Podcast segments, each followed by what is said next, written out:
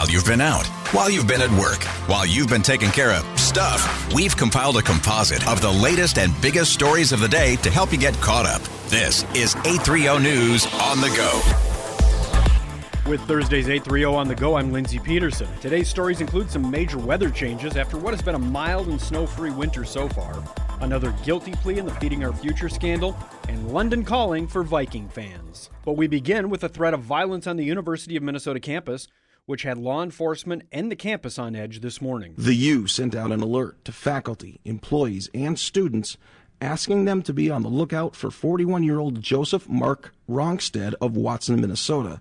He allegedly posted disturbing threats and comments on a Facebook page saying he was going to come to campus and shoot students. Within the last hour or so, the school reported that Rongstead has been located and contained in Chippewa County, Minnesota, and that campus may resume normal operations. Ari Bergeron, News Talk 830 WCCO. And we've learned just a little bit about that suspect from that town, Watson, Minnesota. People that live there say he is known to people in town, has had a history of mental illness and a criminal record. The town has a population of about 200, and we spoke to one of the residents who did not want to be identified.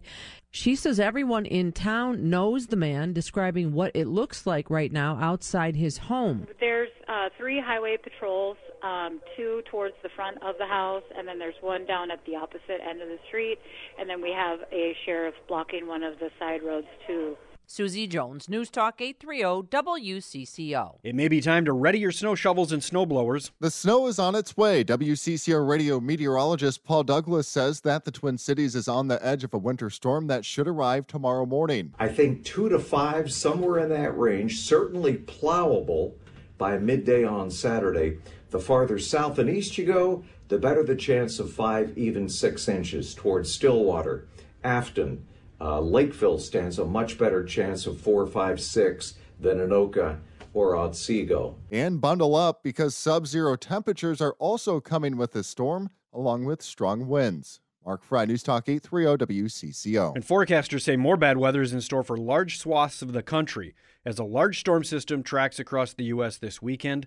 Audacy's Craig Allen has more on the areas that could see more snow south of us. As the blizzard portion of the storm unfolds, snow amounts will start to increase very, very rapidly from Omaha and Sioux Falls over towards Des Moines and then on up into the Great Lakes. Again, Chicago, Milwaukee, Green Bay, all these areas may very well end up with snowfall amounts in excess of a foot, if not close to two feet in some areas. Another guilty plea in the Feeding Our Future scandal in which millions of dollars in COVID money intended to feed needy children was stolen. 53 year old Sharon Ross of Big Lake pled guilty to wire fraud yesterday. Ross was the director of the nonprofit House of Refuge based in St. Paul, which claimed to serve 900,000 meals and received $2.4 million.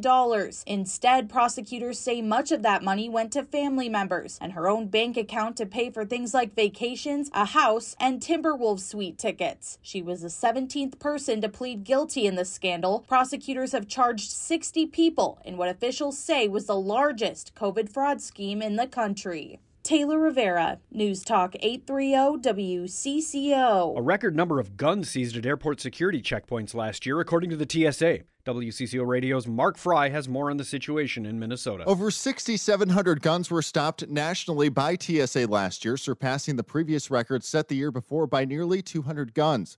53 guns were stopped at security checkpoints by TSA at the Minneapolis St. Paul International Airport last year, down from 58 in 2022. Minnesota TSA Federal Security Director Marty Robinson says it is possible to fly with a firearm. You need to place it in check bags in a hard covered case with ammunition separately and notify the airport that you're traveling with that. Do not bring a handgun to the checkpoint. Back in November, an airline employee was stopped at MSP for having a loaded gun. That person was only identified as a SkyWest Airlines employee. Mark Fry, News Talk 830 WCCO. Former Minnesota Speaker of the House and Republican Kurt Daudt is announcing he's resigning. WCCO radio political analyst Blois Olson. Look, Kurt Daudt has been a major leader in the Republican Party. He's the last person who was Speaker when they had the majority and really has been the architect of uh, a lot of legislative victories uh, against Democrats uh, for several years. No word on the reason for the resignation. Steve Simpson, News Talk 830 WCCO. A University of Minnesota law professor could end up running for the 3rd District congressional seat being vacated by Dean Phillips, who's running for president. Money is corrupting our political system. That's the message that Richard Painter will make as a central theme if he ends up running. He told WCCO's Chad Hartman there's evidence of what he called corruption in Minnesota. With the sulfide mining companies, foreign owned sulfide mining companies, uh, and other special interests that is, seek to destroy our waterways in Minnesota. He says he doesn't know yet if he would run as a Democrat, Republican, or independent. We need to clean corruption out of both political parties. And if the Democrats do not clean their house of corruption, and servitude to wealthy contributors, they will lose this next election. Susie Jones, News Talk 830 WCCO. I'm Steve Simpson. The 2024 St. Paul Winter Carnival is officially underway. Unofficially, I guess. In Oakdale last night, one person claimed the title of Klondike Kate.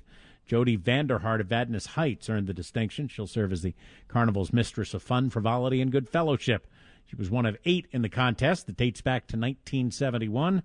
The Winter Carnival runs from January 25th through February 4th. Governor Tim Walz is celebrating a major milestone in the state's new free meals program this school year. Governor Tim Walz and Lieutenant Governor Peggy Flanagan were among those visiting Edgerton Elementary in Maplewood to serve up lunch to students and highlight the impact of the program. Over 1.2 million more students every day are having breakfast before they go into that classroom. And I'll say it again as a teacher you know when a child's struggling with other things, whether they're hungry or there's problems at home, or God forbid, they're trying to figure out where uh, they're going to sleep that night. Things that are all real in our students' lives. This is one less thing they have to worry about. Although the jump in program participants may have surprised budget makers, Walz says it's just one more step towards ending hunger for children in Minnesota. Minnesota native Jessie Diggins is sharing her thoughts on her recent 2024 Tour de Ski win and the upcoming cross country World Cup coming to Theodore Wirth Park. She's an Olympic gold medalist. She's the most decorated American cross country skier of all time and she's coming off another victory, her second in the 2024 Tour de Ski. I have taken a moment to really let the tour soak in and to appreciate what we accomplished as a team. Her focus now shifts to the Stifel Loppet Cup held at Theodore Wirth Park in Minneapolis in February. This has been a career long dream of mine to race in my own country and then in my own state and in front of the people who raised me and the communities that have supported me my whole life. Diggins also says she would like to race in the Olympics one more time. Ari Bergeron, News Talk 830 WCCO. Finally today, London calling for the Vikings in 2024. The NFL announcing this morning that the Vikings are one of the teams that'll play in one of the league's international games this upcoming season. They'll play host to division rival Chicago Bears at Tottenham Hotspur Stadium in London. The specific date of the game will be released later.